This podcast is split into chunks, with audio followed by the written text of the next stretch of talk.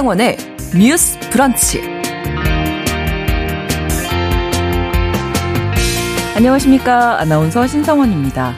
10월이 되면 4, 5세 자녀를 둔 부모님들의 마음은 바빠집니다. 이 자녀를 어린이집과 유치원 중 어디를 보낼까 고민도 되고요. 또 후보기관을 몇 개 추려서 설명회에 참석하기도 합니다.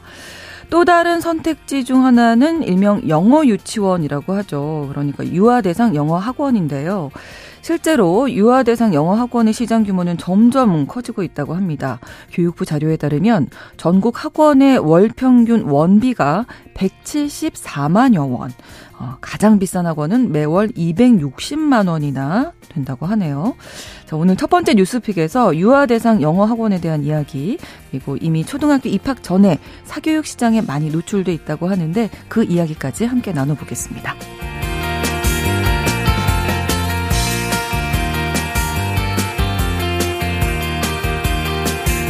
지난 4월 누구나 이용할 수 있는 아르바이트 사이트를 통해서 스터디 카페 일자리 면접을 보러 갔다가 성폭행을 당하고 스스로 목숨을 끊은 10대 여성이 있었습니다.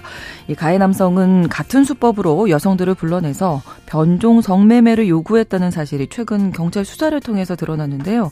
이 사건에 대해서 여성 시민단체들 대책위를 구성했고요.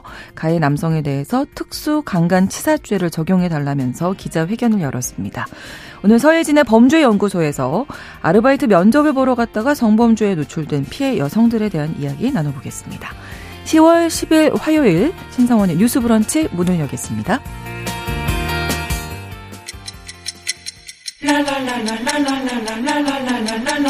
듣고 공감하고 진단합니다. 우리 사회를 바라보는 새로운 시선. 신성원의 뉴스 브런치 뉴스 픽. 뉴스 브런치 청취자 여러분과 함께 소통하며 만들어갑니다. 유튜브 통해서 실시간으로 보실 수 있고요. 여러분의 의견도 기다리고 있습니다. 짧은 문자 50원, 긴 문자 100원이 드는 샵 9730, 우물정 9730번으로 의견 주실 수 있고요. 또 라디오와 콩 앱을 통해서도 많이 참여해 주시기 바랍니다. 화요일의 뉴스픽은 한겨레 신문 박다해 기자, 조성실 시사평론가 두 분과 함께하겠습니다. 어서 오세요. 네, 안녕하세요. 네, 반갑습니다. 자, 오늘 첫 번째 뉴스픽 아마 의견도 좀 많이 들어오지 않을까 이런 생각도 드는데 우리 유아들의 사교육에 대한 이야기 나눠보겠습니다. 이제 뭐 10월부터 해서 유치원 설명회도 있고 엄마들이 많이 바빠질 시기인데 조 평론가님도 기억나시죠? 그 아이들 유치원. 아, 네. 저는 대한교육을 제가 꾸려 네 네. 같이 팀을 꾸려서 아, 해서 아, 근데 네네. 이제 주변 또래들이나 네. 아니면 또 관련된 일들을 진행하면서 음. 바빠지는 시기기도 하거든요. 네. 관련된 이슈들이 또 많아지기 때문에 네. 이 선택지가 네. 어린이집을 계속 네. 보내느냐 아니면 일반 유치원 보내느냐 아니면 이제 오늘 이야기할 네. 영어 유치원이라고 네. 얘기하는 네. 그 학원이죠. 어떻게 맞습니다. 보면. 법정 그 용어부터 좀 예, 정리해 네, 주실까요? 영어 유치원이라는 거는 유아 대상 영어 학원이라는 것이 공식 명칭인데요. 네. 이제 우선 우려가 되는 거는 오늘 다루게 되는 뉴스가 네. 굉장히 위화감을 좀 불러일으킬 수 있을 만한 뉴스라는 점을 먼저 네. 전제로 좀 설명을 드리고 네. 이제 인생이 선택의 연속이잖아요. 그렇죠. 근데 영유아 자녀가 있거나 뭐 손주가 있으시거나 혹은 주변에 그런 지인들이 있으신 분들은 10월이 얼마나 바쁘고 또 음. 중요한 선택의 기점으로 이렇게 여겨지는 시점인지 아실 겁니다. 왜냐하면 유치원 설명회들이 모여 있고 그렇죠. 이후에 어느 기관으로 아이를 진학시킬 것인지에 대해서 결정을 하게 되는 이제 본격적인 시기이기 때문인데요. 그러니까 이전 세대들은 저만 하더라도 다섯 살 때부터 유치원을 처음 다녔거든요. 오, 네. 그 전까지는 가정에서 이제 보육을 했던 네. 거고요. 저는 일곱 살부터 다녔는데. 네. 네. 어, 몇 살부터 다니셨나요? 박사 기억이 아예 안. 어, 영유아기의 기억을 다 삭제해요.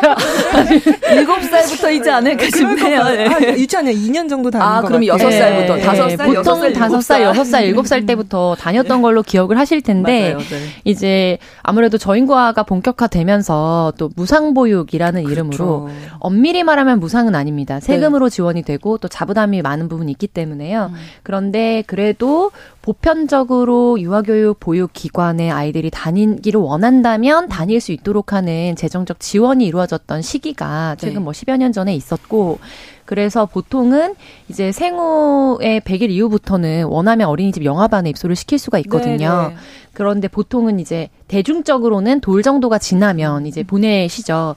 그래서 어린이집에 다니는 게 한국 나이로 이제 뭐, 뭐 5세 전까지, 4세 네. 정도까지를 그렇죠. 보낼 수 있다면 그때 이제 선택의 기로가 생기는 겁니다. 그때 10월 되면 이제 네, 설명회들이 많이 되는 거죠.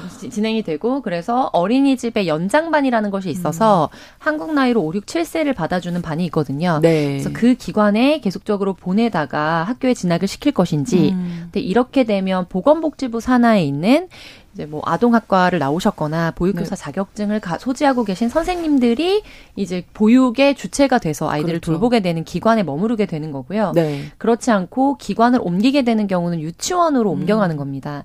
근데 이 경우부터 이제 학교에 포섭이 그렇죠. 되는 거거든요. 네. 그래서 유아 대상 학교가 음. 되는 거고 유치원은 사범대를 나온 그래서 음. 교원 자격증이 있는 그렇죠. 그런데 여기서도 또 너무 여러 개가 갈려요. 음. 사립 유치원에 보낼 것인가 음. 아니면 공립 유치원 중에서도 병설 유치원에 보낼 것인가 아, 그렇죠. 단설 네. 유치원에 보낼 것인가 복잡합니다. 네, 그래서 여기서부터 길을 잃으시면 안 됩니다.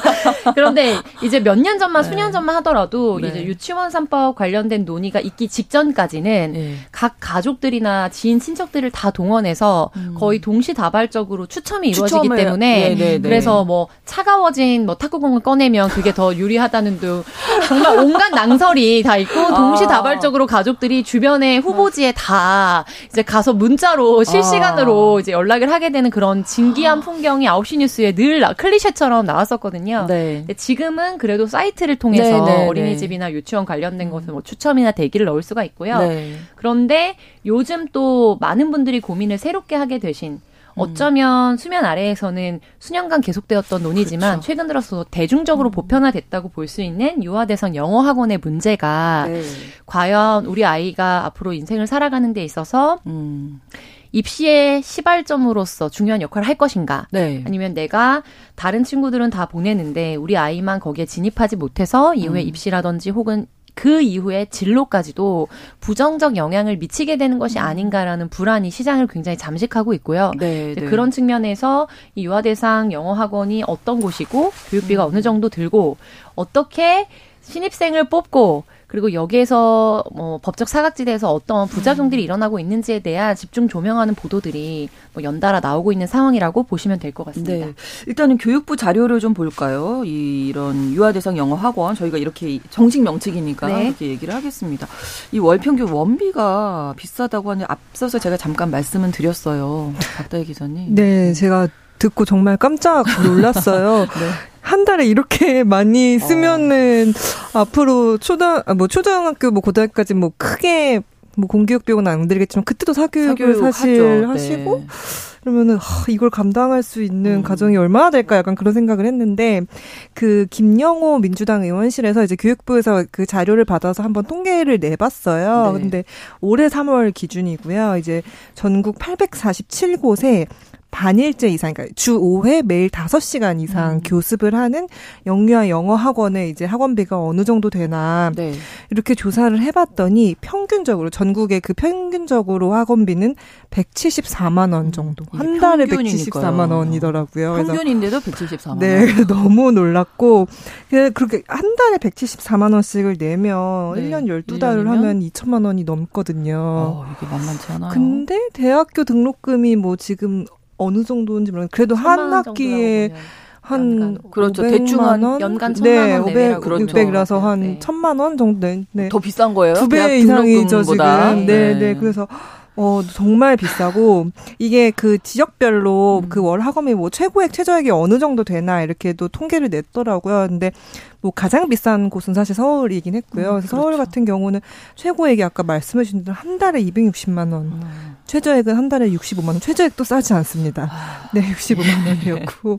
그 지역별로 일부 좀 편차가 있기는 한데 음. 그래도 최고액이 200만 원이 넘는 지자체가 상당수 되는 걸로 봐서는 아, 정말 이 교육에 이렇게 많이 투자를 하시는구나라고 음. 생각이 들더라고요. 제가 최근에 어떤 경제학과 교수님 영상을 봤는데 네. 저출생에 영향을 미치는 여러 가지 원인 중에 하나는 사실 이거는 굉장히 사람들의 합리적인 선택이다. 그러니까 아이를 음. 낳고 키우는 비용을 생각할 경우에는 우리의 월급이 오르는 속도와 아이를 양육할 때 들어가는 비용을 생각하면 이거는 사실 합리적인 선택으로 볼 수밖에 없다. 이런 말씀을 하셨는데 그 영상을 보고 이제 이런 자료를 보니까 아 그럴 수밖에 없겠구나라는 생각이 또 들기도 했습니다. 예, 네. 사실 이 영어 유치원 이제 교육부에서는 영어 맞지 않다 맞습니다. 이렇게 얘기를 하고 있는데 그러니까 유치원 비슷한 기능은 하잖아요. 뭐 음악, 미술, 음. 체육 이런 활동, 뭐 한글도 가르친다고 하더라고요. 7세 반 같은 경우에는. 네, 맞습니다. 그런 부분이 있는데 이제 이거를 조금 어 교육부에서 제재를 네. 하겠다 이런 발표도 라고, 있었죠. 네, 아마 기억하실 거래요. 올해, 올해 여름 여름에 아마 이제 교육부에서 사교육 관련 대책들을 네, 계속 네. 내놓겠다라고 했고 6월달에 영어 학원, 그러니까 영어 지금 유치원이라고 불리는 이 영어 학원에 대해서도 유치원 기능을 할 수 없도록 만들겠다라고 음. 일단은 의사는 밝힌 상황입니다. 그래서 네. 이거는 이제 그동안 사실 영어 학원 같은 경우는 정말 우리가 이 사교육 개념의 학원이라기보다는 정말 돌봄 기능을 같이 수행하면서 영어뿐만이 아니라 뭐 음악, 미술, 체육, 방과 후 돌봄 과정 이런 거를 뭐 같이 편법으로 운영하는 음. 방식으로 계속 되어 왔고 네. 사실 이게 학원 민간 학원이다 보니까 이 공식적으로 교육부에서 관리하는 유치원이나 아니면 어린 보건복지부가 관리하는 어린이집처럼 어떤 이 정부의 관리 대상까지는 아니었던 거예요. 음. 그냥 그나마 정부가 할 수 있는 제재는 어 영어 유치원이라는 이름을 공식적으로 쓰지 네. 말아라. 왜냐하면 음. 학부모님들이 헷갈릴 수 있다. 그러니까 네. 이름을 쓰지 말아라 정도로 제재를 했는데 이제 발, 올해 이제 발표한 내용으로는 이런 식으로 다른 과목을 하려면은 공식적으로 등록을 하고 음. 이 과다하게 교습비가 들어가지 않도록 제재를 하겠다라고 일단은 밝힌 음. 상황이기는 해요. 네. 네. 여기에 이제 더 놀라시는 부분이 레벨 테스트, 레테라고 이제 부모님들 아 네. 레테 모르셨군요. 네. 작년에 제가 이제 초등학교 음. 올해 들어갔잖아요. 레벨 테스트 다 끝났다. 아, 학원 문 11월에는 그렇죠. 이미 다 끝났다. 그 저는 알고 있습니다. 우리 아이가 음. 레벨 테스트 볼 정도가 아니라는 걸 이미 알고 있기 때문에 뭐 시도도 안 했는데요. 이 레벨 테스트를 통과해야만 다닐 수 있는 곳들이 또 있잖아요. 학원이나 유치원 같은 것들이. 그래서 과외를 한다고 네, 그렇죠. 하더라고요.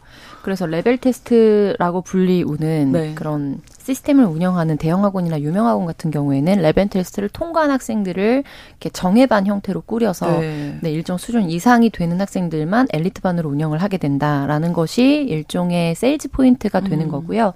그래서 뭐 유행어 굉장히 안타까운 유행어인데요. 뭐 7세 고시반 네. 혹은 4세 고시반 같은 것들이 등장하면서 이 반에 들어가기 위해서 개인 과외를 하거나 네. 혹은 그 반에 진입하는 것을 준비하는 별도의 반이 꾸려지거나 하는 아. 등의 굉장히 비상식적인 네. 일들이 이루어지고 있습니다. 근데 앞서서 이제 기자님께서 얘기해 주셨던 이게 학원업으로 등록이 돼야 되기 때문에 네. 여러 가지 법에 사각지대에 있다는 부분을 말씀해 주셨는데 그래서 이것과 관련된 이제 법 개정안이 필요하다라는 사회적 요구가 있는 상황입니다. 왜냐하면 음. 영유아 보육법이 별도로 있고 또 네. 유학 유아교육법이 교육부 산하의 초등부 교육법과 별도로 있는 이유가 있어요. 왜냐하면 영유아기와 그 유아교육 대상자들이 머무르는 그 시기가 인간이 전인적인 성장을 하는 데 있어서 굉장히 뭐 뇌과학적으로는 뭐 전두엽부터 시작해서 그렇죠. 모든 감정을 조절하고 네. 뭐 인지적인 바탕을 만드는 뭐 시냅스 그렇죠. 연결이나 이런 부분에서 중요한 시기이잖아요. 그렇죠. 이제 그러다 보니까 영유아의 특성을 전제로 네. 정책적인 설계를 하고 그다음에 음. 교육 환경을 마련하고 그리고 뛰어놀 수 있는 일정의 공간이라든지 그리고 뭐 스쿨전 논란에서도 여러 가지 감론을 박이 됐습니다만 음. 영유아의 특성 자체를 사회가 인정하고 그거를 시행착오적인 과정을 견뎌줄 수 있도록 하는 음. 안전망을 최소한으로 설치하도록 하는 의무 규정들이 포함이 되어 있는 겁니다. 시행령 단위까지요. 네. 근데 이제 지금 이 유아 대상 영어학원 같은 경우에는 그것에 완전 사각지대에 있는 것이고 또 틈틈이 여러 뉴스를 통해서 보셨겠지만 급식의 문제라든지 네. 그리고 교사의 질적 문제라든지 이런 부분에 대해서는 여러 차례 좀 논란이 됐었어요. 근데 그런 경우에 우리 사회가 워낙 경쟁주의에 어떻게 보면 내재화가 되어 있다 보니까 음. 그런 경우는 소수고 네. 결과적으로 영어 유치원이라고 불리우는 이 기관을 통과해서 뭐 입시나 또 사회 적응에 잘 안착한 학생들도 많이 있다라는 네. 위안을 가지고 이제 그런 선택을 하게 되는 경우가 많거든요. 음. 그리고 관련 이제 설문조사나 또 논문 같은 데 실린 것들을 보면 영유아 부모들이 어디로부터 그런 교육 선택에 대한 정보를 얻느냐라는 질문에 네. 이제 뭐 30% 40% 이상은 이런 SNS를 통해서 음. 네 근데 SNS 플랫폼 자체가 불안을 기반으로 불안을 증폭시키는 역할을 하고 있잖아요. 네. 이제 그러다 보니까 아 내 아이만 뒤처지는 것이 음. 아닌가. 음. 내가 부모로서 아이의 기준점이나 시작점을 너무 이렇게 하향으로 네, 낮추고 네. 있는 것이 아닌가라는 그런 심리와 역동성을 만들면서 굉장히 기이한 현상을 저는 음. 만들고 있다고 생각을 합니다. 네. 예, 그래서 이제 4세 고시반, 뭐 7세 고시반, 아. 레테 이런 신조어들이 음. 부모들도 원하지는 않지만 음. 결과적으로 내가 거기 편입하지 않았을 때 아이가 불안하죠. 희생양이 되지 않을까라는 네, 네, 네. 이 불안 심리에 아이만? 기반해서 이 시장이 굴러가고 있는 거죠. 잘 따라가는 뭐 소소의 아이들도 분명히 있을 거예요. 이런 이제 얘기하시면 우리 아이 영어 유치원 너무 잘 따라가고 재밌게 보내고 있는데 왜 자꾸 이런 얘기 하냐 이런 분들도 사실 계시거든요. 음. 이제 소소의 아이들이 있을 텐데 너무 과열됐다 이런 네. 얘기를 하는 거죠. 아이들 정서 발달에 일단은 좀 영향이 있지 않을까 이런 여러 가지 얘기들이 나오더라고요. 네 맞습니다. 그 방금 또 설명을 들으면서 아, 정말 이거는 한국적인 현상이다라는 음, 생각을 네. 되게 많이 했어요. 한국이란 나라 자체가 네. 경제 발전을 하면서 이 사람을 어떻게든 발달시켜서 이거를 예, 예. 토대로 성장한 나라이다 보니 여전히 음. 저희가 지난주에 의대 입시 관련해서 짚은 것처럼 아 이제 이 영어를 시키지 않으면 안 될 것 같다는 그 불안함에 사실 근데 그 부모의 불안함이 아이들한테 분명 전가가 될 그렇죠. 거거든요. 네. 그리고 이렇게 영어를 조기에 시작한다고 해서 그게 정말 그 아이의 언어 발달에 실질적으로 효용을 미치느냐 또 아직은 저는 물음표라고 생각을 음. 하거든요. 왜냐하면은 주변에 아이 키우시는 분들한테 아이가 영어를 배우기에는 혹은 제2 외국어를 배우기에는 이런 이날그이 나이가 가장 좋다더라 하는 게 여쭤보면 다 달라요. 다 다른데 이게 네. 매년 하나씩 낮춰지고 있는 것 같아요. 아. 그러다 보니까 이 4세 고시라는 말이 나올 음. 정도로 계속 내려가고 있다는 생각이 드는데 네. 말씀해 주신 대로 사실 부모의 불안함이죠. 아이가 뭐 영어를 배우고 싶다는 필요성을 그 나이에 느끼기는 어려울 것 같고 음. 부모가 어 옆집에서 한다는데 음. 혹은 요즘 사회는 다 이렇다는데 하는 그 불안감에 보내는 것이 그 불안함을 아주 이해 못할 건 아니라고 하지만 네, 네, 그게 네. 과연 아이들의 어떤 심리 발달, 정서 발달에 영향을 주느냐 하면 아직 물음표인 것 같고 실제로 사실 영어 유치원, 영어 유치원, 그러니까 영어 학원이죠. 유아대상 영어 학원에서 근무하셨던 선생님들이 이 네. 경험을 털어놓으신 적이 있어요 자리에서. 음. 근데 아이들이 워낙 그 너무 어렸을 때 그런 스트레스, 내가 그리고 이걸 못 따라간다는 스트레스에 음, 네. 굉장히 일찍 노출이 되는 거잖아요. 근데 그러다 보니 사실 어떤 그 정서적인 상담이나 심리 상담으로 오는 비율도 굉장히 늘었다라고 말씀을 음. 하시기도 했어요. 그리고 네. 또 하나 걱정이 되는 건 원어민 교사분들이 계시잖아요. 네, 근데 네. 우리가 이제 대학교에 유아교육학과가 있는 건 말씀해주신 대로 음. 아동 발달에 대한 굉장히 어떤 전문적인 학습을 필요로 하는 게 분명히 있기 때문에 그렇죠. 대학교에서 유아교육학과를 따로 만들어 놓은 거고 유치원이나 어린이집에서는 그거에 대해 교사 자격증을 사실 부여를 하는 건데 학원 사설 학원이고 거기에 오는 원어민 강사는 사실 뭐 일부가 그렇겠지만 그러니까 모든 그 자격이 다 담보되는 음. 건 아니거든요. 자격을 갖추지 않아도 상관없고 내가 영어를 할 줄 아는 사람이면 내가 별도로 뭐 아동 발달에 대한 과정이나 뭐 네네. 뭐 유아 뭐 교육 이거를 전공하지 않아도 상관이 없기 때문에 음. 실제로 모든 곳이 그런 건 아니겠지만 그 아이들한테 아이들이 필요한 거는 어떤 이 언어뿐만이 아니라 그 발달하면서 필요한 여러 가지 그 과정들을 음.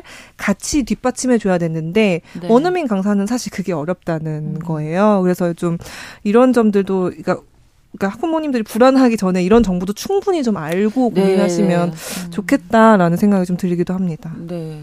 조평론가님 하실 말씀 아, 네. 많으신 걸로 알고 있는데 말씀 아 이게 들으시는 분들 중에는 네. 이제 현실적인 여러 고민 끝에 그럼요. 네, 결정을 네. 당연히 내리셨기 네, 네, 때문에 내려쳤을 거기 때문에 음. 이제 이런 어떤 대화들이 굉장히 불편하고 좀 어렵게 느껴지시는 분들도 계실 거라고 생각합니다. 그런데 이제 여러 언론을 통해서 이제 유아교육 열풍에 대한 비판적 논조 예, 이런 영어 유치원이라고 불리우는 곳에 대한 비판적 논조의 기사나 이슈들이 많이 소비되고 있긴 하지만 되게 이상한 게 그런 뉴스가 더 성행을 할수록 네. 수면 아래에서는 어 내가 어, 너무 그럼, 뒤쳐졌나? 아, 라는 게 근데 정비례하게 되거든요. 아, 그래서 그런 측면에서 저의 입장에서 좀 이제 어, 단호하게 말씀을 드리고 싶은데 서울시의 네. 반일제 이상 유아 대상 영어 학원 수가 2015년에 한 224개였거든요. 네. 이게 서울시만 기준입니다. 근데 네.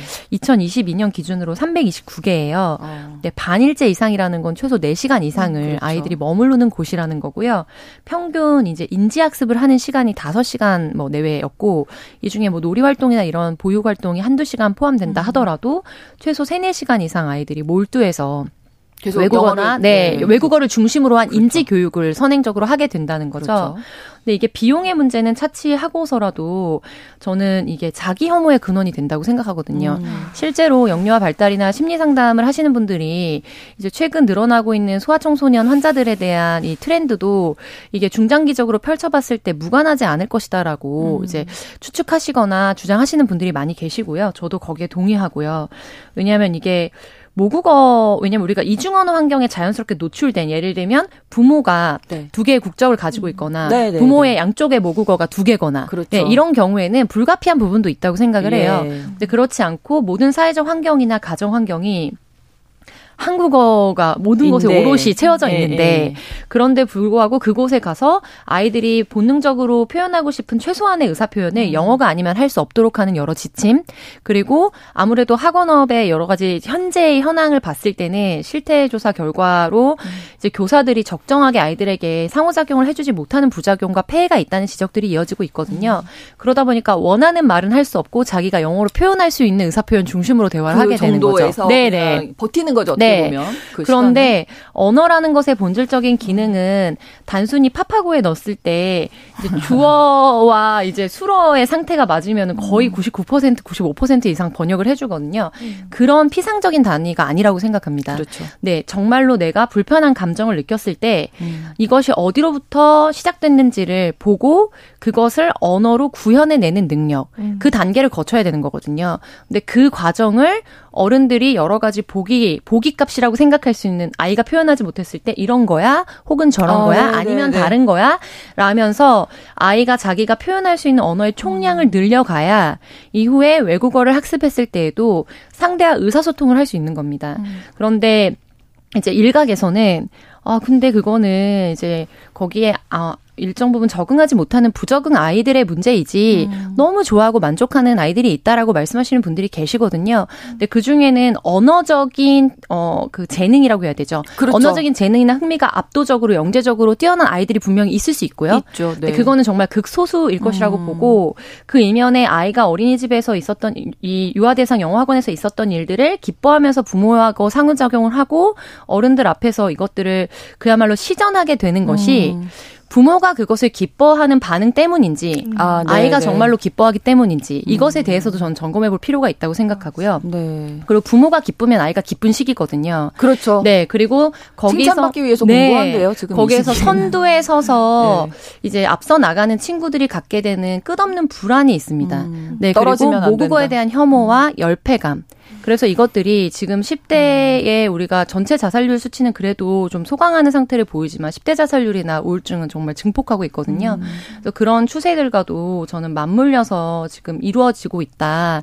그래서 이런 측면에서 법제적으로 최소한 영유아 대상으로 이 신입생을 받는 네. 반일제 이상의 영어 학원의 경우에는 영유아의 특성이나 이런 부분을 정서적 발달을 저해하지 않을 정도의 최소값을 설정해주는 이제 기준이 필요하다라고. 있다고 네. 생각하는 편입니다. 그러니까 공교육에서 좀 채워줬으면 좋겠다. 엄마들이 그런 얘기도 하거든요. 그렇지 맞습니다. 않으면 잘 되면 뭐 유치원에서 네네. 영어 교육을 잘하면 뭐 안 보내도 되지 않은 뭐 이런 얘기들에 네네. 대해서는 어떻게 보세요?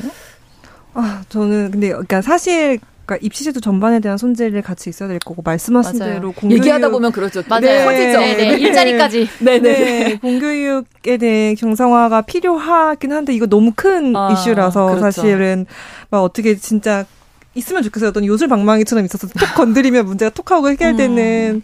그런 게 있으면 좋겠는데 현실적으로 그게 어렵다 보니까 네.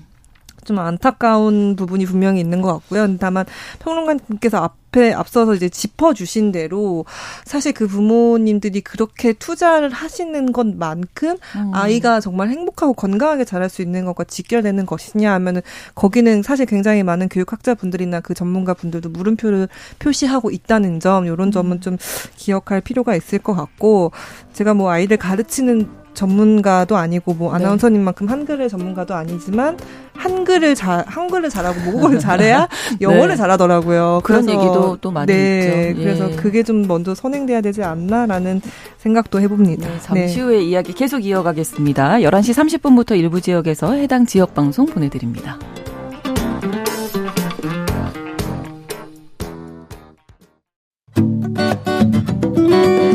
여러분은 지금 KBS 1라디오 신성원의 뉴스 브런치를 함께하고 계십니다. 네, 유아대상 영어 학원, 영어 유치원 일명 이 이야기 하다 보니까 뭐 할 말이 끝도 없네요. 네, 그렇습니다. 근데 뭐 사실은 영어뿐만 아니라 수학도 레벨 테스트 통과해야 그렇죠. 이 부분도 저도 좀 고민인 여전히 지금도 마음이 왔다 갔다 합니다. 음. 예, 아마 비슷하실 네네. 것 같아요. 네. 왜냐면 우리가 또 너무나 상대 평가에 익숙한 네. 교육 환경에 있다 보니까 음. 이제 선행을 하고 온 아이들과 쫙 썼을 때 자기가 후, 후 어, 정말 후발주자라는 어떤 느낌을 받으면 그것이 네. 아이가 자기 한계점이라고 설정을 하고 음. 이제 학업에 대한 의지나 이런 것들이 잃게 될까봐 거기에 대해서 우려를 네. 많이 하시거든요. 그렇죠.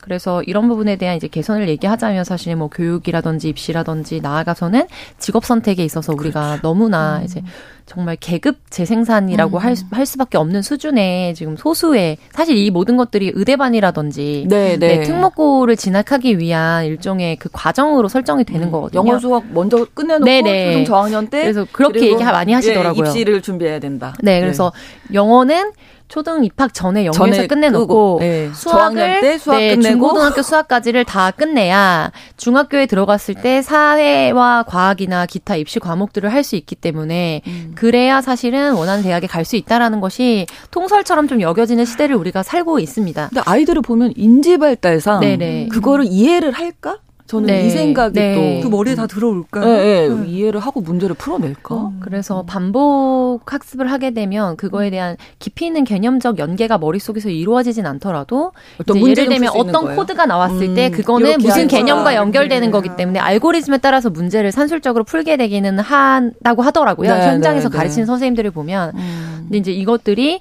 저는 이제 20대에서 지금 논란이 되었던 공정과 혐오 논란 있잖아요. 네. 약자에 대한 혐오 논란과도 음. 연결이 되는 부분이라고 생각이 들어서 아무튼 네. 질문하신 그 입시와 관련된 부분들에 있어서는 네. 이제 최근 들어서 영어는 사실 도구잖아요. 그리고 네. AI나 그렇죠. 이런 발달이 정말 급격하게 이루어지면서 음. 한 10년만 지나더라도 사실 이 통역 기술이나 이런 통번역 기술은 아예 없어지는 사양 산업으로 될 것이다라는 전망이 되게 많고 그렇게 된다면 어느 순간 우리 저희가 저는 이런 생각을 하는데 쇄국 정책 논란이 있었을 때 서당에 여전히 남아 있었던 사람들과 계약의 신식 문물을 접했던 교육기관에 그러니까 어느 순간 어떤 시점 기점을 기준으로 해서 완전히 급변하게 되는 시기 있잖아요. 네. 그것이 사실 지금 영어 교육에 몰입하고 있는 이 세대가 허망하게 좀 맞이하게 되는 어떤 시점이 오게 되지 음. 않을까라는 좀 희망을 가지고자 하는 전망을 좀 가지고 있는 편이고요. 음. 이제 그런 부분에서 어 입시 제도 그리고 교육 제도와 관련해서는 여전히 네. 시민단체 등에서 또 활동을 하고 계신 단체들도 있고 또 긍정적으로 볼 만한 부분도 아예 없진 않습니다. 음. 되게 미미하지만 변화가 네, 네 있긴 네, 있고요. 네. 그래서 알겠습니다. 그렇습니다. 네. 얘기하면 너무 길어져서 그러니까 주제가 있으니까요. 지금, 예. 다음 주제도 있어서 넘어가도 될까요, 혹시? 네, 그럼 다음 주제. 박사 기자님, 네, 말씀, 지금 입술이 네. 들썩들썩 네. 하신데, 한 말씀 아, 하실까요, 그러면? 어, 아니, 아니 네. 저는 잘 짚어주시냐고 제가 이제 네.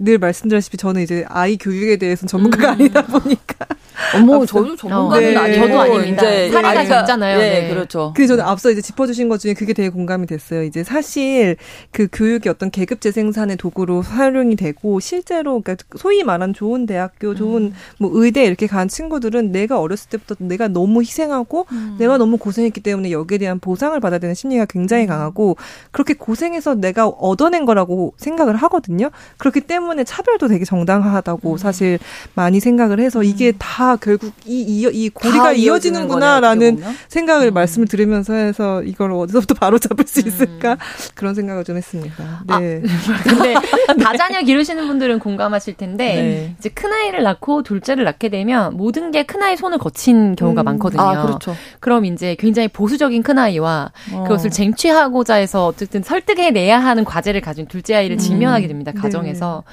근데 그럴 때 아이와 대화하면서 인간의 좀 본성적인 부분이 있구나라는 음. 생각을 좀 많이 하게 되고 음. 근데 차별과 관련된 이제 그 일러스트 중에 가장 유명한 게 이렇게 키가 다른 사람들이 어떤 창문 같은 걸 보고 경기장을 있는데. 보고 있을 때 밑에 적어도 같은 눈높이에서 볼 수 있도록 받침을 맞춰주는 음. 그 아, 네. 일러스트가 굉장히 유명한 일러스트가 있거든요. 네. 근데 이제 그런 측면에서 그걸 용납할 수 없도록 하는 그래서 어떻게 보면은 우리가 이 화를 내거나 어, 차별을 정당화하는 이들도 살아남은 자들의 비명처럼 사실은 음. 어, 이렇게 음. 우리 어, 용인하고 있는 사회를 살고 있다는 게 좀 비관적으로 느껴질 때가 네. 많다는 게 안타깝습니다. 그렇습니다. 예, 교육 얘기하면 끝이, 끝이 없는 것 같습니다. 네. 예, 바로 다음으로 넘어가 갈게요. 7098번으로 영어가 너무 요즘 아이들 우선인 것 같아서 안타깝다고 또 의견도 보내주셔서 덧붙입니다. 음. 두 번째 뉴스픽은 이란 여성들의 인권에 대한 이야기인데요. 올해 노벨 평화상 여성 인권 운동가인 나르게스 모하마디가 선정이 됐는데 어떤 인물인지 박다혜 기자님 잠깐 어, 네. 이번에 이 노벨 평화상 수상자와 어제 발표된 노벨 경제학상 수상자도 이제 여성 경제학자가 네. 수상을 했는데 이 나르게스 모하마디라는 인물은 지금도 사실 감옥에 계세요. 음. 감옥에 아, 계시고, 예, 올해 네. 50, 51살이신데 네. 이분이 평생 한 13번을 체포됐고 그중에 5번의 음. 아. 유죄 판결을 받았고 이제 31년 동안 징역형을 선고받으셨다고 해요. 그래서 네. 아직 수감 중이고 이분은 이제 오랜 기간 동안 이제 이란의 여성 운동, 여성 인권 향상하는 운동, 그리고 뭐 사형제 폐지 뭐 이런 네. 거를 위해서 계속해서 인권 운동을 해오신 인물이라고 해요. 그래서 이제 노벨상 선정위원회가 이분을 사실 선정을 하게 된 아마 큰 이유 중에 하나는 기억하실지 모르겠어요. 지난 해 9월쯤에 이제 이란에서 그 히잡을 제대로 네. 쓰지 않았다고 네. 해서 어 이제 그 경찰에 이제 체포가 됐는데 그 어떤 이유도 상관 이유도 잘 드러나지 않은 채 이제 돌아가신 네, 네, 네. 경우가 있어가지고 그 아미니라고 하는 그분이 여, 여성분이 이제 돌아가셔가지고 네. 그 이후에 1년 넘게 이란에서는 이제 여성들 그리고 이제 일부 남성들도 같이 히잡의 그 음. 자유에 대한 시위를 하고 있거든요. 그래서 네. 이제 이 여성에 대한 성평등 그리고 국민에 대한 억압 이런 거에 대해서 좀 자유를 달라라고 이제 하는 운동들이 이루어지고 있는데 아마 이 운동에 대한 어떤 그 세계 사회의 주목도도 좀 높이기 위해서 이런 점까지 것까지 좀 고려해서 이제 노벨 평화상 수상자로 선정이 된 것 아닌가라는 이런 배경 해석이 나오고 아 사실 안타까운 거는 지금 이란뿐만이 아니라 그렇죠. 너무 아시다시피 지금 이스라엘과 네. 팔레스타인에서 격렬한 전쟁이 음. 벌어지고 있는데 뉴스를 보셨겠지만 그 과정에서도 계속해서 이제 여성과 아이들이 희생되는 부분이 있어서 그렇죠. 참, 네, 이 오늘 뉴스 음. 준비하면서 좀 씁쓸하더라고요. 네. 네. 지난달이 이제 이 아미니라는 네. 인물이 사망 일주기가 되는 날이 있었고, 히잡 시위도 이제 1년이 됐잖아요. 네. 계속 이제 좀 저항이 있는 거죠. 조용하게. 네, 진행이 그렇습니다. 되고 있지만 그래서 네. 이런 상황은 이제 우리가 가끔씩 외신으로 다룰 수밖에 네. 없지만 여전히 현재 진행 중이다 이렇게 볼 수 있을 것 같고요. 네. 이와 관련해서 현재 이제 모하마디 같은 경우에 본인이 옥중에 이제 수감이 음. 되어 있는 상황이기 때문에 네. 가족들은 망명을 해 있는 상황이거든요 유럽으로. 아. 근데 그분들이 이제 SNS를 통해서 대리 수상 소감을 좀 전했습니다. 네. 그래서 민주주의, 자유, 평등을 위한 노력을 멈추지 않겠다. 그래서 나의 활동에 대해 국제적인 지지와 인정을 받은 덕분에 더 단호해지고 네. 책임감을 느끼면서 더 열정적이고 더 희망을 품게 됐다. 이번 수상으로 인해 변화를 위한 이란인의 투쟁이 더 강해지고 조직화되기를 바란다.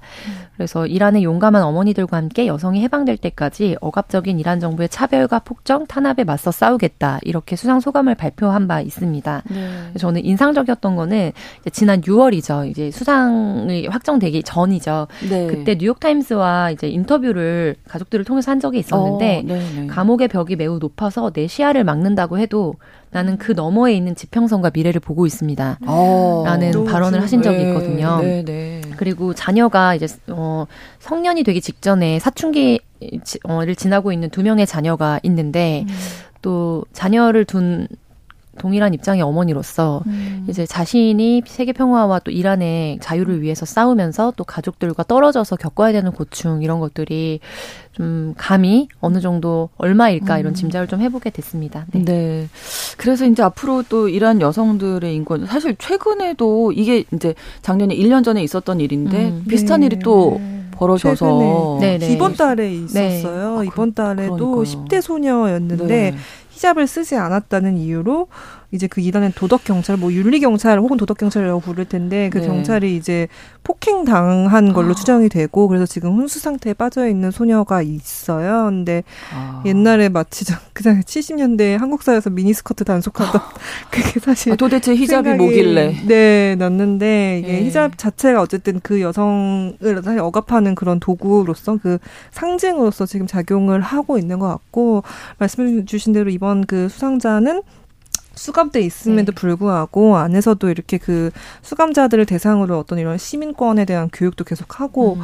계시다고 해요. 그래서 네. 네, 아무쪼록 이란과 그 중동 자체의 상황이 조금 더 나아졌으면 하는 그런 바람도 있고 음. 제가 앞서 살짝 언급을 했는데 그 사실 노벨상 수상자들 중에 여성이 진짜 거의 없어요. 네. 거의 없어서 사실 제가 이번에 노벨 경제학상 수상자도 음, 발표가 맞아요. 되면서 약간 반가운 네. 마음이 되게 많이 들었는데 클라우디아 골딘이라고 음. 그 저희가 이 코너에서도 굉장히 많이 다뤘던 음. 성별 임금 맞아요. 격차나 네네. 네. 노동시장에서 이제 여성이 차별받는 거에 대해서 오랫동안 연구를 해오신 음. 음. 분이 받으셨거든요. 그래서 네. 이분이 쓰신 저서 중에 하나가 한국에도 음. 번역이 돼 있어요. 네. 커리어 그리고 가정이라고 맞아요. 그래서 이것도 관심 있으신 분들은 음. 한번 읽어보셔도 좋을 것 같습니다. 네, 아무튼 여성들의 인권에 대한 관심이 더 높아져야 하지 않을까 그런 계기가 또 되지 않을까 싶습니다. 화요일에 뉴스픽 한겨레 신문 박다혜 기자, 조성실 시사평론가 두 분과 함께 이야기 나눴습니다. 오늘 고맙습니다. 감사합니다. 수고하셨습니다. 신성원의 뉴스 브런치는 여러분과 함께합니다. 짧은 문자 50원, 긴 문자 100원이들은 9730. 무료인 콩앱과 일라디오 유튜브를 통해 참여해 주세요.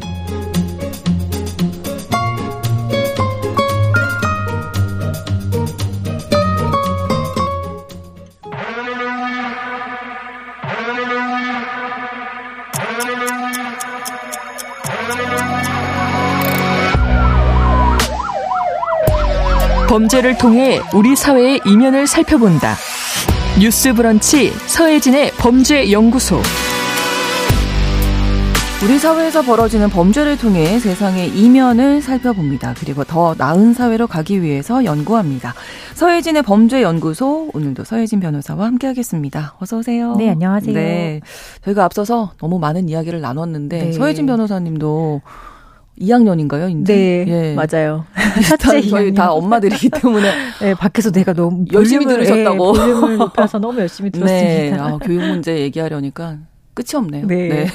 자, 오늘은 이제 어떤 이야기 또 가지고 오셨을지 궁금합니다. 네, 오늘은 이제 아르바이트 면접을 갔다가 성폭행 피해를 입은 네. 그 여성들의 사건에 대해서 좀 알아보려고 합니다. 최근에 아, 알려진 네. 사건이죠. 그렇죠. 네. 너무 안타까웠어요. 그 누구나 이용할 수 있는 아르바이트 사이트를 보고 이제 간 거잖아요. 네. 사실 이 아르바이트 사이트 이런 거 되게 많이 이용하거든요. 그럼요. 사실 뭐 네네. 뭐 거창한 직업 뭐 구인 구직이 아니라 사실 뭐 음. 단기간 아르바이트도 그렇고 뭐 되게 다양한 직종이 올라와 있고 필요할 네. 때마다 이 사이트를 통해서 사람들이 구직을 하는 건데 이런 사이트를 통 그러니까 신뢰가 어느 정도 있는 거잖아요. 그렇죠. 그럼에도 불구하고 이렇게 어 올려진 사이트의 어떤 구인 정보를 보고 갔다가 음. 이런 피해를 입은 건데요. 네. 이게 4월에 있었던 일입니다. 온라인 구인 구직 플랫폼에 스터디 카페 총무 아르바이트를 구한다라는 글이 올라왔어요. 음. 이 글을 보고 이제 많은 여성들이 어 면접을 보러 갑니다. 근데 음. 면접을 보러 갔더니 이 면접자가 근데 더 좋은 일자리가 있다 음. 이렇게 얘기를 하면서 어 인근의 어떤 변종 성매매 업소로 유인을 하거든요. 어. 그리고 어, 실제로 이들 중에 여성들 몇 명을 성매매 업소로 데려가서 뭐 실습을 해보겠다 이런 말도 안 되는 얘기를 하면서 성폭행하기도 하고 강제추행하기도 했다고 합니다. 그래서 음. 이 사건이 좀 알려지고 나서 경찰이 좀 조사를 해보니까 피해자를 한 여섯 명 정도로 특정을 어. 했고요. 네. 어, 근데 참 안타까운 것이 이 중에 한 명의 피해자는 이 피해 사실을 가족에게 털어놓지도 못한 상태로 네. 어, 이 사건을 이 사건 때문에 성병에 걸린 거를 확인을 했거든요. 성병 아. 검사 결과가 나온 날, 아, 그때 이제 그, 그, 극단적인 선택을 했다라는 것으로 알려져서 아. 사실 피해자가 사망한 사건이에요. 네. 이게 좀 큰 사건이죠. 사실 다른 피해자가 사실 더 있을 수도 있고 어 그리고 신고하지 하거나 알리지 못한 피해자가 저는 많을 거라고 생각을 많겠죠. 하거든요. 예, 예. 이 그러니까 피해자가 된 고인 같은 경우에 가해자가 이제 상상을 해보면 그 상황을 돈을 벌기 위해서 아르바이트 구하러 갔고 네. 스터디 카페 총무라고 하니까 어 이거 괜찮겠다 해서 만난 거 아니에요. 네. 근데 어디로 갔다. 그래서 어떻게 하겠어요? 뭐 그러니까, 빠져 나올 네. 수도 없고 얼마나 공포스러웠을지. 그 여기 좀 의심스러운 것이 공범이 좀 있었다라고 지금 피해자 뭐 지원하는 단체에서도 주장을 그렇죠. 하고 있는데 네. 두 명의 공범이 있었다. 왜냐하면 음. 이 공범들이 일단은 이 변종 성매매 업소로 갔을 때 네. 출입문을 지키고 있어서 여성을 아. 못 나가게 했다라는 아. 주장을 계속 하고 있는데 네. 이 부분은 경찰에서 좀 확인이 되지 못했던 것 같아요. 왜냐하면은 예. 이두 명과 이 가해자 와 공범 관계를 확인하지 못했다라고 음. 발, 어, 일단 중간 수사 결과가 그렇게 얘기를 하고 있는데 네. 뭐이 가해자는 사실 지금 구속이 되어 있긴 하거든요. 음. 이 직접적인 가해자와 이 두 명의 공범 사이에 어떤 뭐 금전적인 거래라든지 이런 것을 확인하지 못했고 어 공범 관계로 보기는 어렵다라고 판단을 한 것 같은데 네. 사실상 만약에 지켜보고 있었다 그리고 못 나가게 했다라는 음. 부분이 조금 더 규명이 된다면 네. 이거는 사실 공범으로 봐도 충분히 음. 가능한 사안이라고 그렇죠. 생각이 들어요. 그 사람들이 없었으면 좀 나갈 수도 예, 시도를 할 수도 예. 있었겠죠. 어떻게 보면 이 상황 자체가 이 두 명의 공범이 문을 지키고 있지 않았다고 하더라도 네. 너무나 공포스럽고 아, 압박스러운 맞아요. 상황이라서 네. 어떻게 소리를 뭐 지르거나 도망가거나 음. 하는 그런 그 판단이나 그 시도조차 그렇죠. 하지 못했을 거예요. 그냥 얼음이 되는 네, 거죠. 그냥 그 네. 순간에 정말 아무런 그냥 음. 방어도 하지 못한 채로 피해를 입었을 가능성이 매우 높은 사건입니다. 네. 문제는 경찰 조사를 가 들어가 보니 더 많은 피해자가 있었다. 예, 지금 거잖아요. 어쨌든 경찰 조사를 해보니 뭐 이렇게 여성 같은 수법으로 여성들을 유인하고 음. 폭행하고 하는 것이 한뭐 여섯 건 정도를 확인을 했다라고 하는데 어두 명이 미성년자예요. 심지어 두 명이 미성년자로 아. 밝혀졌고 어 그리고 경찰이 확인하지 못한 사례 중에 지금 온라인 커뮤니티를 중심으로 어 나도 이 사이트를 어. 통해서 여기 갔는데 어 장소가 여기 맞는 것 같다라고 하면서 네. 자신도 유사한 피해를 입었다라는 그런 피해 사실에 대한 그, 어, 알, 알림이라고 할까요? 음, 그런 네, 것들이 좀 네, 이어지고 네. 있기는 합니다. 그래서 조금 이런 경찰 수사도 중요하지만 어, 뭐 지방자치단체라든지 아니면 고용노동부 차원에서의 음. 약간 전수조사가 좀 필요한 사안이 아닐까라고 생각이 듭니다. 네, 생각해보면 과거에도 뭐 일자리 소개해준다 이래서 뭐 성매매 업소에 내가 원하지 않았는데 내가 가게 됐다. 뭐 그리고 인신매매 뭐 이런 것도 있었잖아요. 납치하고 이랬던 거. 예, 예. 그게 사실 되게 현대적인 방식으로 예. 변화한 것 뿐이지 사실 그 본질은 똑같은 것 같거든요. 그 세월이 이렇게 예. 지났는데도 계속 반복되는 거잖아요. 그러니까 과거에 우리가 뭐, 아, 이제 그런 일이 있겠어라고 그렇죠. 생각을 하지만 여전히 지금 너무 쉽게 온라인을 통해서 이런 일이 벌어지고 있고 네. 온라인을 기반으로 해서 실제로 이제 어, 오프라인으로 유인을 하는 거잖아요. 근데 이게 아무런 정보가 없는 사실 구직자 입장에서는 네. 어 일단은 일을 해야 할 상황이 정말 그 절실하거나 그렇죠. 아니면 꼭 지금 내가 이 아르바이트를 해야겠다라는 그런 상황에 놓여 진 사람이라면 되게 음. 취약한 처지에 있는 거잖아요. 그런 처지를 좀 이용하는 범죄라는 측면에서는 상당히 좀 죄질이 안 좋다라고 볼 수 있는 어 사건인 것 같습니다. 네. 근데 이 지역 여성 단체가 가해자의 혐의에 대해서 문제 제기를 했죠. 혐의 혐의를 바꿔야 한다.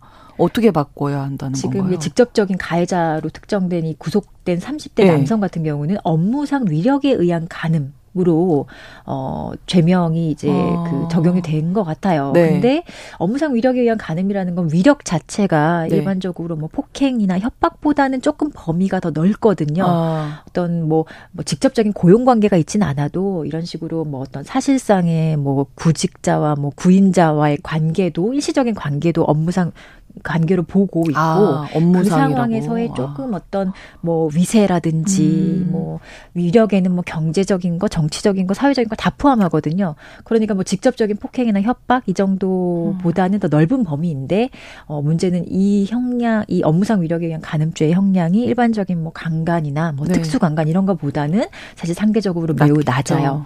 그리고 이 사건 사망, 이 사건 사건에서는 피해자 한 명이 지금 사망했잖아요. 그렇죠. 그리고 그 음. 사망에 있어서 가장 이제 결정적인 원인이 이 피해 사실이란 말이에요. 강간 피해를 당했고 그로 인해서 성병까지 감염이 되었기 때문에 결국에 자살을 한 음. 것이다. 그렇기 때문에 이거는 단순한 어떤 업무상 위력 영향 가늠이 아니라 네. 이 상황은 거의 협박의 상황이다. 네. 위력을 네. 넘어선 협박의 상황이고 피해자가 사망했기 때문에 최소한 특수강간 치사 또는 아. 최소 어 그 이제 상해까지 특수강간 치상 특수강간 치상 또는 특수강간 치사 치사. 정도는 네. 돼야 아. 된다는 주장을 하고 있습니다. 그러니까 최소한의 범위는 일단 상해를 입혔기 때문에 그렇죠. 특수강간치상 음. 정도는 돼야 되는 거 아니냐라는 주장을 하는 거거든요. 네, 특수강간 치사는 더 높겠죠. 예, 훨씬 형량이. 높아요. 네. 특수강간 같은 경우는 이제 형법이 아니라 성폭력 처벌법에 아, 규정이 되어 있고요. 아.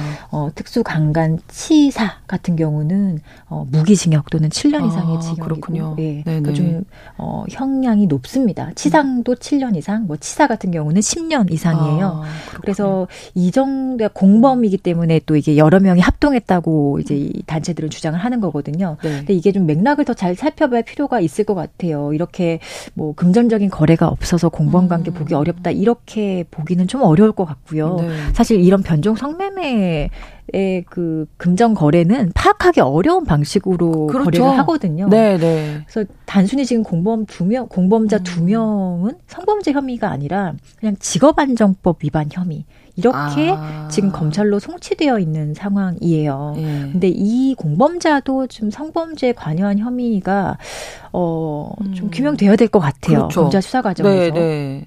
음. 그래서 뭐 더불어서 전수조사도 필요하다. 이 여기에서 끝나지 않았을 것이다. 네. 이렇게 보는 거죠, 이 단체가. 네, 아까 제가 언급했다시피 네. 유사한 피해 경험이 음. 좀 온라인 커뮤니티 중심으로 이어지고 있는 중이고요. 네. 어, 그리고 사건 특성상 어, 만약에 피해 피해 사실이 뭐 상대적으로 뭐 성 폭력까지 이어지지 않은 정도라면은 음. 또 신고를 안 했을 가능성도 있고요. 그렇죠. 그리고 일단 이 상황 자체가 상당히 그 어떤 위력의 상황인 거는 너무 맞잖아요. 그렇죠. 네. 그리고 이 사람들의 어떤 그 권세라든지 어떤 음. 뭐 고압적인 모습을 봤다면 일단 보복 같은 것이 두려워서 직접적으로 음. 자기가 입은 피해를 제대로 알리고 있지 못한 피해자가 많을 수도 있어요. 그래서 이건 가장 정확하게 이 사이트를 통해서 어, 어떤 사람들 몇 명이 이 사람들의 그 올려놓은 그 정보를 보고 여기를 찾아갔느냐 이런 것들을 좀 확인할 필요가 있는데 이게 어느 정도까지 이루어진지는 사실 잘 모르겠거든요. 네. 근데 뭐 비단 이 부산 스터디 카페 사건뿐만 아니라 전국적으로 저는 이런 사건이 많이 있을 것 음. 같기도 합니다. 그렇죠. 네. 그리고 최근에 보면 비단 뭐 이렇게 직접적으로 성폭력 피해를 입은 사건 은 아니지만 네. 뭐 면접을 가장해서 상당히 어떤 성희롱성 발언을 음. 한다든지 아니면은 좀 그와 유사한 방식으로 면접자에게 피해를 주는 그런 식의 그 범죄가 좀 늘어나고 있거든요. 네. 그래서 그런 부분에 대해서도 좀 강력한 제재라든지 이런 것들이 필요할 것 같아요. 네. 근데 이제 다시 생각을 해보면 아르바이트 플랫폼에 이제 올린 글 자체가 애초에 허위였던 거잖아요. 그렇죠. 스터디 카페 예. 총무를 구하는 게 아니었는데 네. 사업주가 이렇게 허위 글을 올릴 때 아니면 정말 이 일을 하는 사업주가 맞는지 뭐 이런 네. 등등의 여부를 이 플랫폼 자체에서 좀 일단 한번 걸러야 맞아요. 되는 게 아닌가. 네. 그래서 작년 12월에 그 직업 안정법 시행령이 개정이 되면서 네. 그 직업 정보 제공 사업자 플랫폼을 얘기하는 거거든요. 네. 그좀 사업자 등록증을 제대로 확인하고 음. 정말로 제대로 된 사업자 등록을 어, 마쳤을 때 그때 이제 그렇죠. 그 구인 광고가 노출될 수 있도록 하라 네. 이렇게 좀 강화됐다고는 하는데요. 네. 어, 그리고 뭐 일단 개인이 이럼에도 불구하고 거짓으로 구인 광고하거나 거짓으로 어떤 구인 조건을 제시했다라고 하면 은 직업 안정법에 따라서 처벌 받기는 합니다. 그런데 이 사업자 등록증만으로는 사실 이 사람이 진짜 이 사업을 하고 있는지 그렇죠. 그리고 정말 이 사업에 관련한 사람을 찾고 있는 건지 알 수가 네. 없거든요. 음. 어, 예를 들어 뭐 변종 성매매 업소 중에 대표적인 사, 사 대표적인 업소 하나 같은 경우는 그 사업자 등록의 그 범주로는 전기통신 사업법 뭐 이런 사업자 이렇게 돼 있거든요. 근데 아. 그렇게만 사실 올려 놓으면 네, 모르죠 뭐 플랫폼 입장에서 모르는 네, 거예요. 네, 네. 그리고 어 그리고 이렇게 뭐 국세청에서도 이렇게 신고가 올라가면 이거는 그냥 뭐 세무 거래를 올바르게 하기 위해서 사업자 등록만 하는 것이지 그 음. 이상의 것은 사실을 규제하기 되게 어렵거든요. 그럼요. 그래서 이거는 플랫폼 차원에서 좀 자체적으로 어 조금 더 어떤 그 검증 과정을 강화해야 될 필요가 네. 있습니다. 그래서 지금도 뭐 AI 검수, 뭐 키워드 검수 이런 것들을 하고 있는다고 하는데 다 피할 것 같은데요, 네. 제 생각에는. 네, 사실 마음 먹으면은 네, 이런 것들을 다 피할 음. 수 있는 구조인 것 같긴 하더라고요. 그렇다고 아르바이트를 구하지 않을 수도 없고 아르바이트 구하려는 분들 어떤 점 조심해야 할지 끝으로. 네. 아, 모르겠어요. 이게 사실 조심해서 하라고 하면은 정말 너무 끝도 없는데 사실 그러니까요. 이런 행동을 하지 말아야겠죠. 이런 네. 식으로 거짓 구인 광고 하거나 특히 성매매를 그 성매매 관련된 업종의 어떤 종사하게 할 목적으로 이런 식으로 구인 광고 올리는 거는 네. 직업 안정법에서 더 강하게 처벌하고 있거든요. 네. 일단은 이런 식으로 허위의 구인 광고 그리고 구인 음. 조건에 대한 허위 정보를 게시하는 것들은 정말 처벌받는 범죄라는 것을 인식 해야 할 것 같습니다. 그리고 일단 이런 행동 하지 않아야 하는 게 먼저고 어, 피해자들 중에서도 어, 이런 피해가 있었다면 적극적으로 피해 사실을 알, 네, 네. 알리는 그런 것들이 더 중요할 것 같습니다. 맞습니다. 네. 서혜진 변호사와 함께했습니다. 오늘도 고맙습니다. 네, 감사합니다. 뉴스브런치 10월 10일 화요일 순서 마치면서 잔나비의 가을밤에 든 생각 전해드리겠습니다. 저는 내일 다시 오겠습니다. 고맙습니다.